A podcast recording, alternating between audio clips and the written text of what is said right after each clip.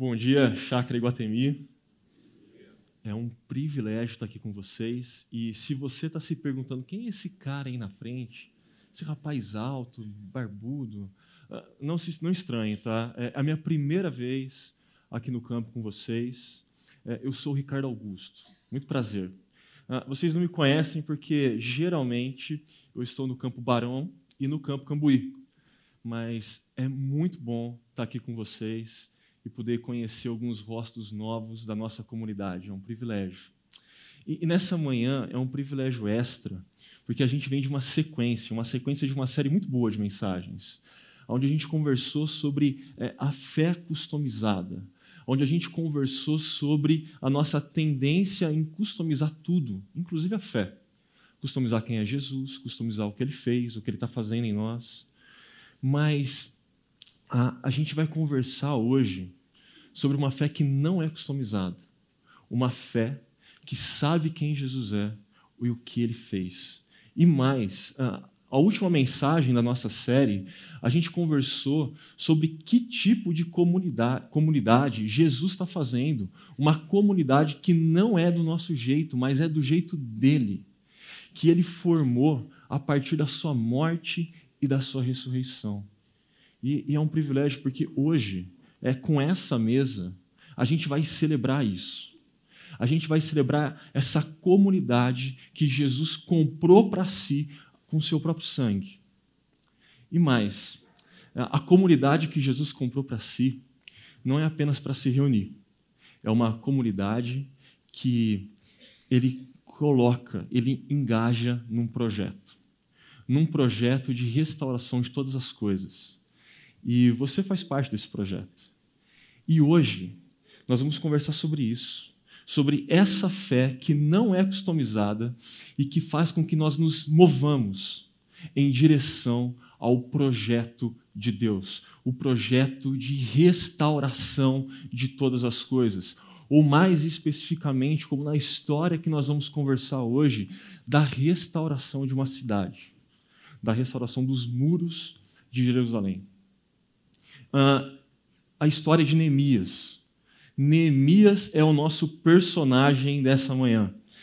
E Neemias, para nós podermos compreender um pouco mais do que Neemias tem a ver sobre uma fé que nos move, uma fé que nos desafia a nos engajar no projeto de restauração de Deus, a gente precisa retornar na história e pensar o pano de fundo onde Neemias está localizado.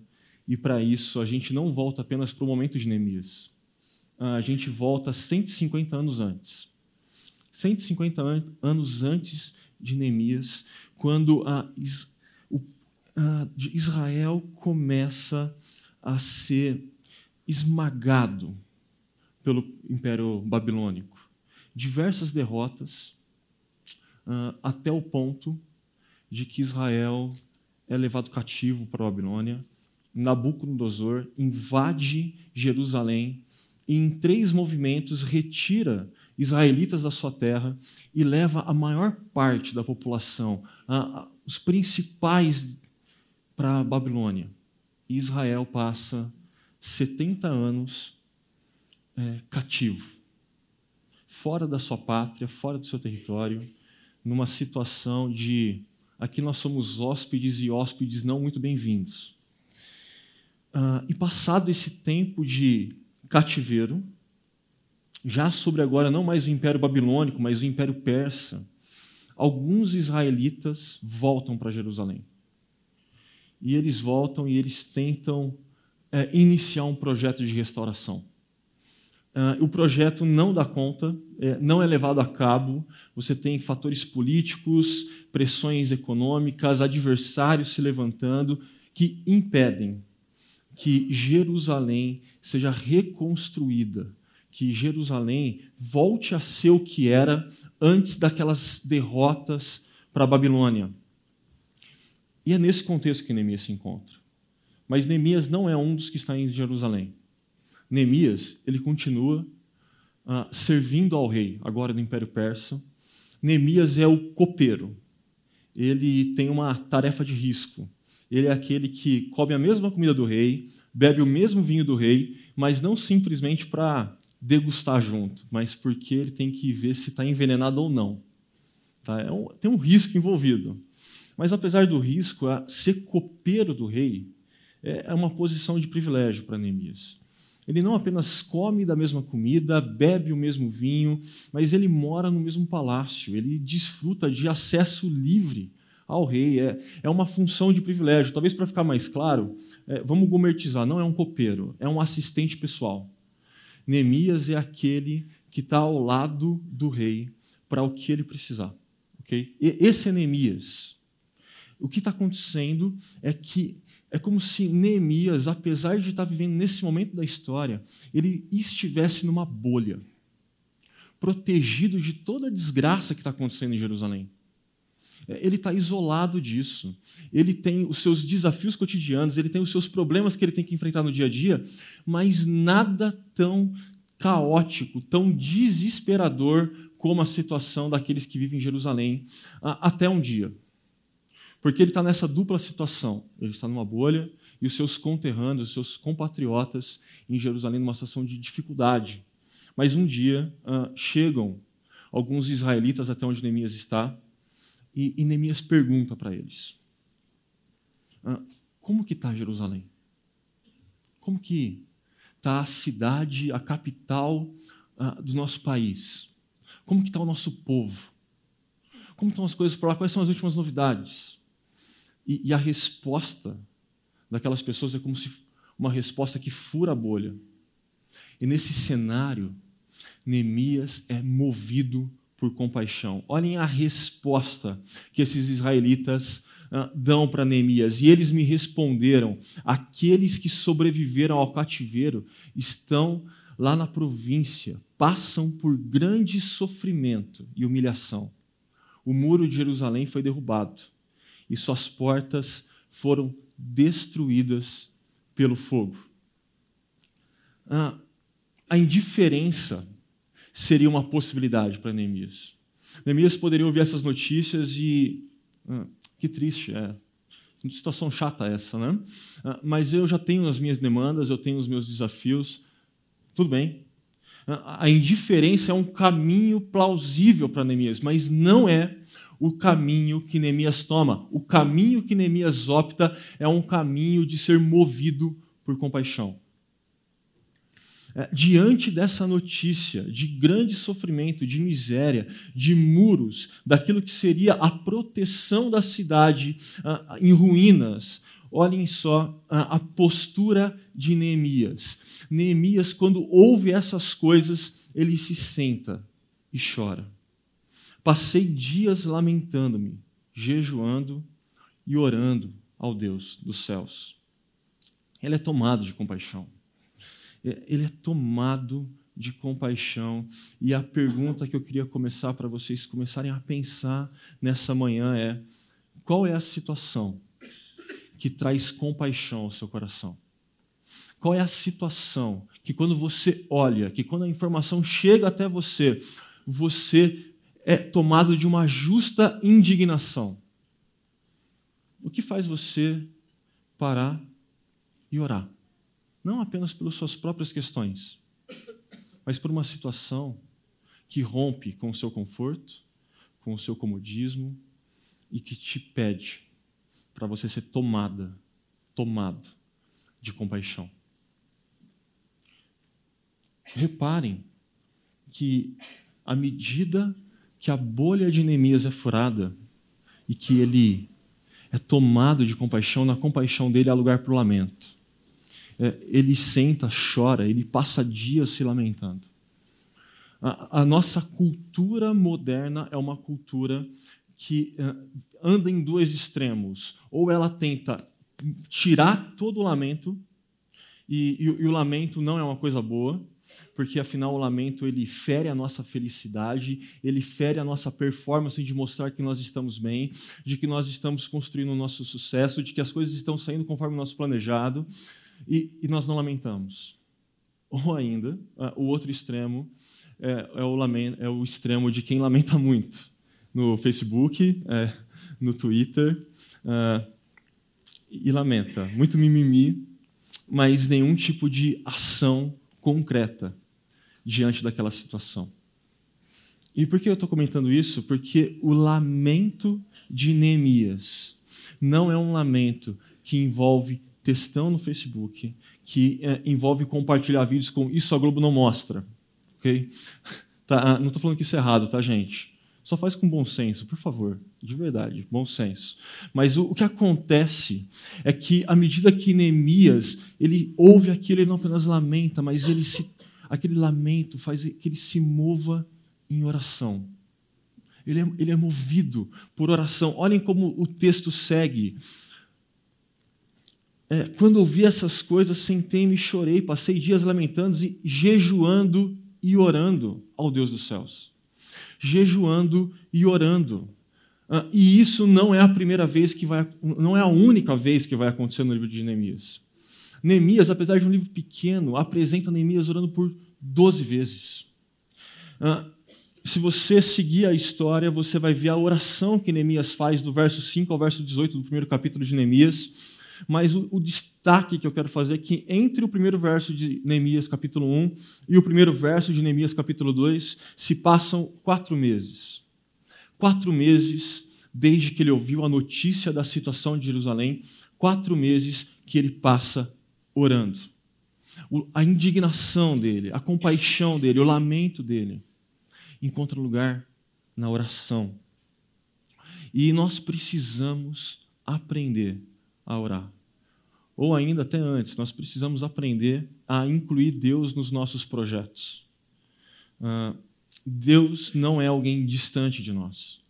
Deus é um Deus pessoal, que se relaciona conosco e que deseja fazer parte e que toda a nossa vida seja entregue a Ele. Deus deve ser incluído nos nossos projetos e mais. Nós precisamos ser incluídos no projeto de Deus. E à medida que experimentamos isso, a oração tem que acontecer. E a oração acontece é, porque nós estamos caminhando juntos com esse Deus. E essa caminhada, ela exige um tipo de parceria. Eu quero ler com vocês uma frase de um pastor norte-americano, teólogo, Dallas Willard, que eu gosto muito. Ele diz que a oração é uma conversa com Deus acerca do que estamos fazendo juntos. Oração é uma conversa com Deus acerca do que estamos fazendo juntos. À medida que nós oramos, porque estamos caminhando juntos com o próprio Deus, nós não somos o tipo de pessoas que estamos dizendo: Deus, é, eu sei que o Senhor é todo-poderoso, é, o Senhor dá conta mais do que eu, então resolve tudo para mim, por favor. E fica de boa, esperando que Deus resolva tudo. Mas também nós não somos o tipo de pessoa é, que chega para Deus e fala: Deus, fica tranquilo, eu mando bem. eu tenho uma capacidade de planejamento, eu tenho um, um, competências. Fica tranquilo, você vai ver o resultado final, Deus. Não, a gente ora porque nós estamos conversando com Deus acerca daquilo que a gente está fazendo juntos. Nós somos parceiros com Deus no projeto que o próprio Deus tem de restaurar todas as coisas. É, e à medida que ele conversa com Deus, uma visão surge. Uma visão surge e essa visão toma conta de Neemias. Ele é movido por essa visão. Ah, depois desses quatro meses orando, depois de muita conversa, de ter uma visão clara na sua mente e no seu coração, Neemias está servindo o rei como de costume. E, e o rei percebe que Neemias está cabisbaixo, está triste, está meio chateado. E ele pergunta para Neemias: Neemias, por que você está com o semblante tão baixo? O que está te abatendo, Neemias? Ah, e Neemias conta para ele sobre a situação de Jerusalém e como aquilo o abateu, como aquilo é importante para ele. E aí então a, a história segue de uma forma que criaria em nós, leitores modernos, uma surpresa. Né? Afinal, o rei pergunta para Neemias: Neemias, o que eu posso fazer por você? Mas lembre, Neemias é o, é o assistente pessoal do rei. Ele sabia que ele poderia contar com um auxílio que outros israelitas não contariam, e o rei, ao perguntar isso para ele, vejam a, a, resposta de Neemias, vejam como ele tem claro para si uma visão que nasceu nesse contexto da oração, e ele responde ao rei: Se for do agrado do rei e o seu servo puder contar com a sua benevolência, que ele me deixe ir à cidade onde os meus pais estão enterrados, em Judá, para que eu possa reconstruí-las. Neemias tem uma visão. E eu gosto aqui do Bill Hybels quando ele diz que visão é um retrato, claro, do futuro que nós queremos. É, é, o, é o retrato do futuro que nós desejamos. E, e, a outra pergunta que eu quero que você também pense nessa manhã é, é qual é a sua visão? É, o que é aquilo que gera paixão em você? O que você tem sonhado e mais, é, o que você tem sonhado tem nascido exclusivamente a partir de você? Ou tem nascido num contexto de oração, onde você é tomado por compaixão por conta de injustiças e situações de sofrimentos que são de outros? Ah, mas sempre que eu penso em visão, eu lembro de uma frase de um filósofo do período da Romo, greco-romano, né, onde o Sêneca vai dizer o seguinte: se você não sabe para qual porto está navegando, nenhum vento é favorável. E eu sei que o Gustavo também gosta dessa frase. Uh, se você não sabe para qual porto você está navegando, nenhum vento é favorável. É, para onde? Qual é o porto? Qual é o destino? Qual é a visão? Para onde você tem se movido? Para onde a sua visão tem levado você? Mas eu queria dizer cuidado. Porque muitas das visões que nós carregamos, muitos dos portos que nós desejamos chegar, ah, são visões que não surgiram no contexto de oração, até às vezes surgem, mas não somos nós sendo incluídos no projeto de Deus, mas nós queremos incluindo Deus nos nossos projetos, e elas aparentemente são boas, mas elas são perigosas. Por exemplo, pais que olham para os seus filhos e têm uma visão com relação aos seus filhos. Eu quero que os meus filhos sejam felizes. E aí eu vou conhecendo pais, à medida que eu converso, que falam, mas o meu filho está fazendo tais e tais coisas. E quando eu questiono ele sobre por que ele faz tais e tais coisas que me desagradam, o filho olha e responde, mas é que isso me faz feliz. A visão para pais moldarem seus filhos para viverem uma vida feliz é uma visão perigosa. Por que não uma visão do tipo é, eu quero que minha filha e o meu filho sejam mulheres e homens maduros, com caráter, formados a partir da pessoa de Jesus. É uma visão muito mais alta, muito mais sadia, muito mais prudente para você cultivar com seus filhos.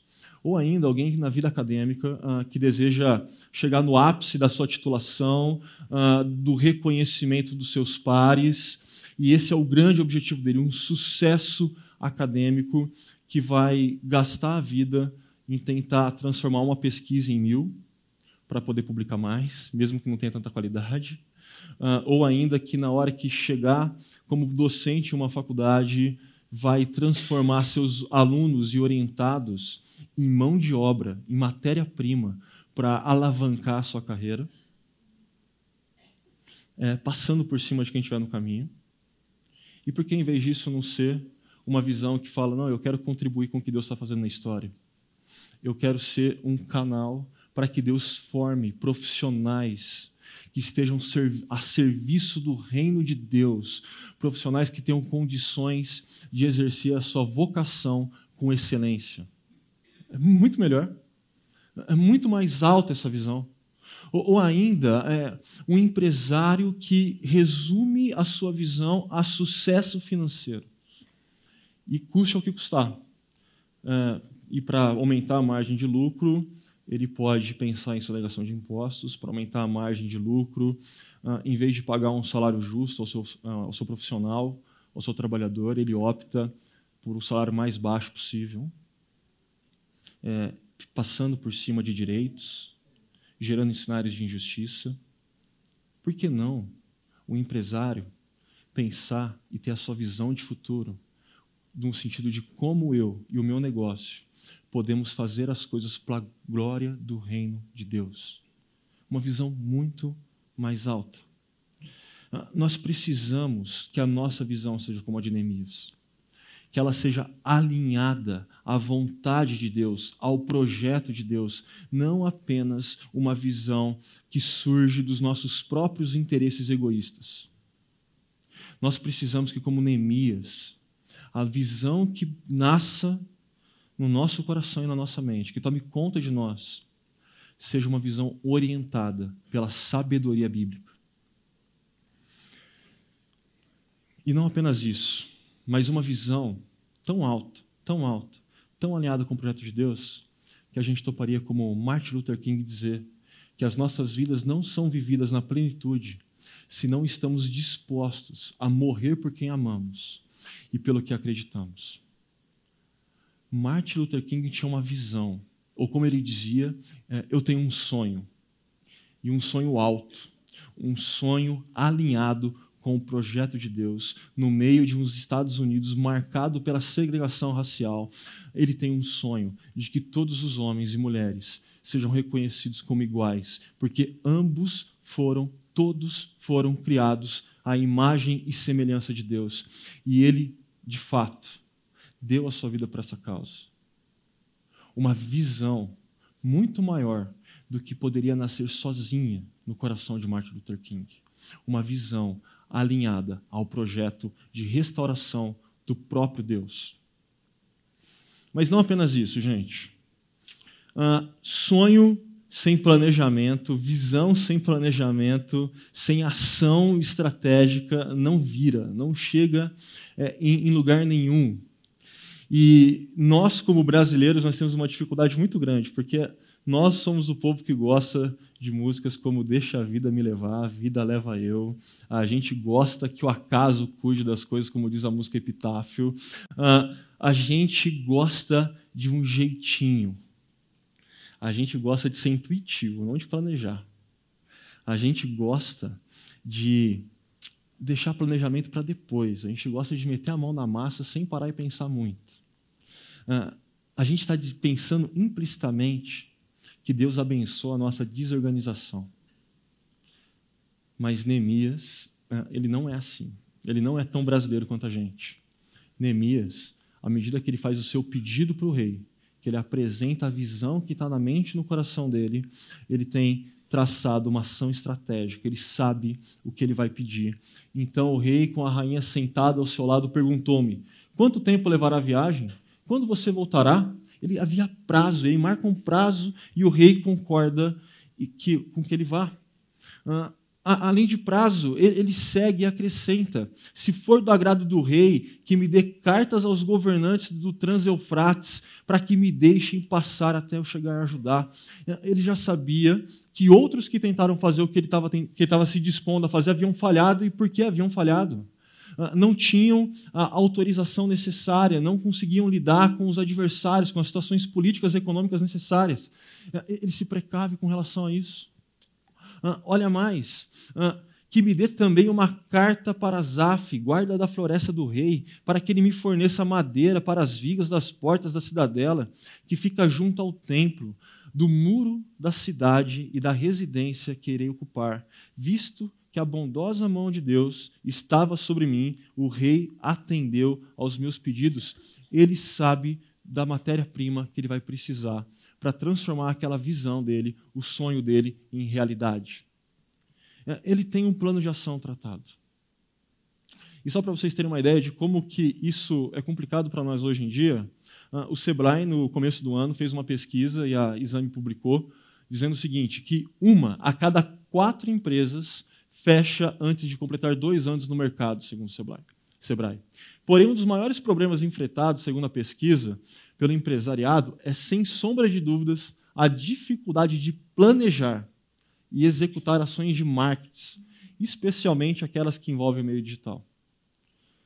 Uma a quadra quatro empresas fecham antes dos seus primeiros dois anos, sendo que 39% da população brasileira economicamente ativa ela é dona do seu próprio negócio, ou um funcionário autônomo.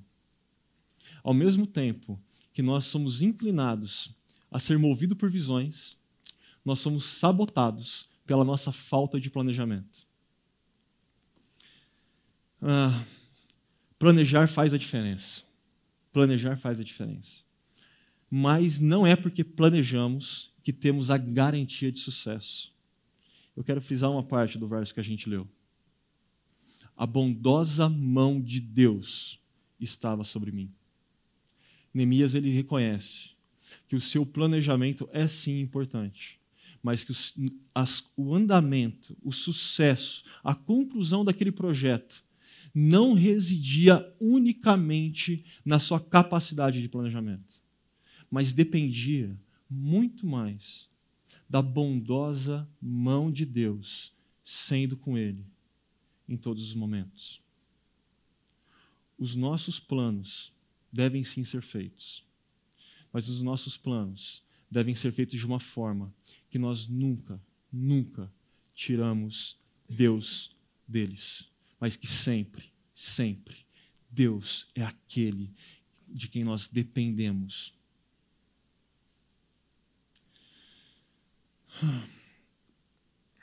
E Neemias tem uma última grande lição para nos ensinar. Na verdade, Neemias tem várias lições para nos ensinar, mas o, o tempo não permite a gente esgotar todas elas. Mas tem uma que eu queria frisar com vocês antes da gente participar da mesa.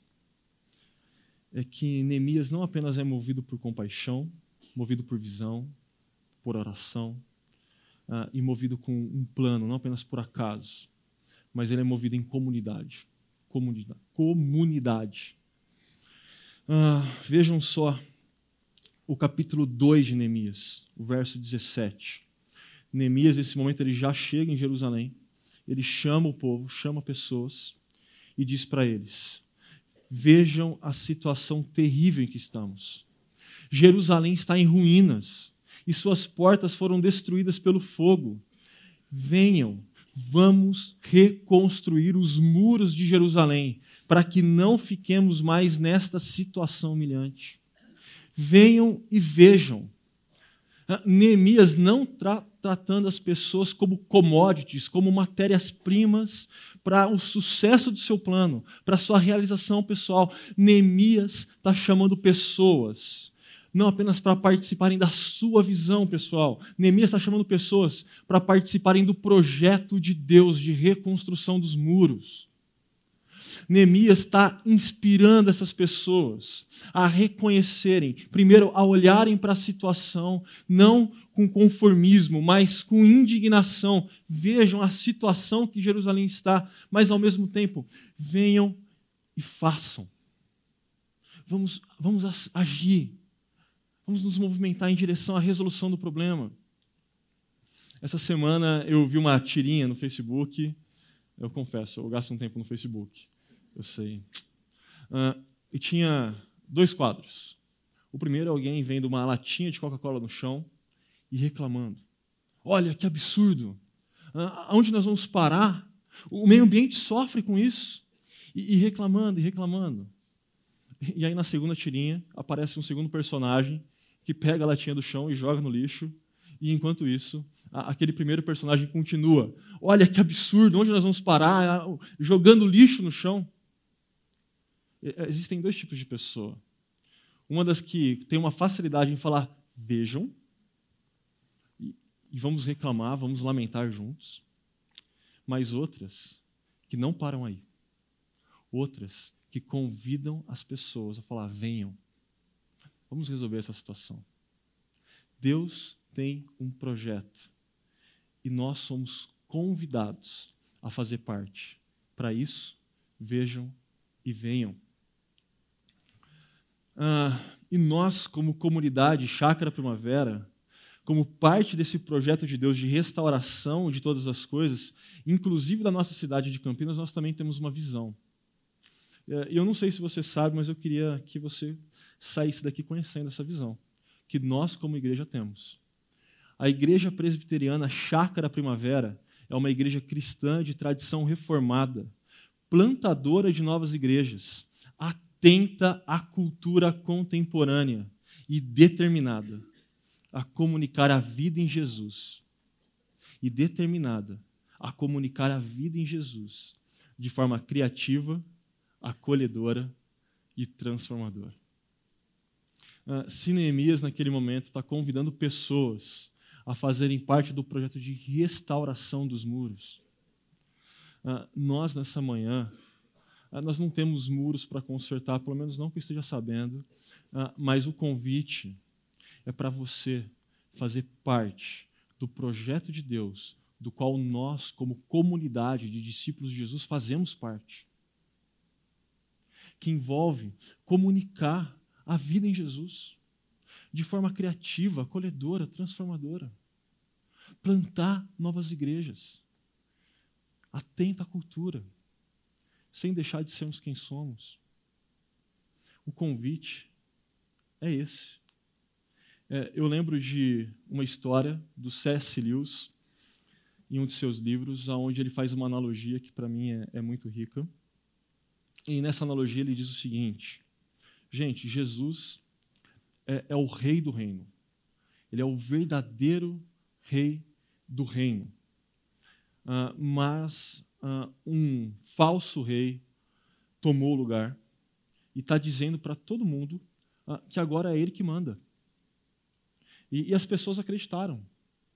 E as pessoas estão vivendo as suas vidas, não ah, alinhadas com a vontade, com as diretrizes e orientações do verdadeiro rei, mas de um falso rei.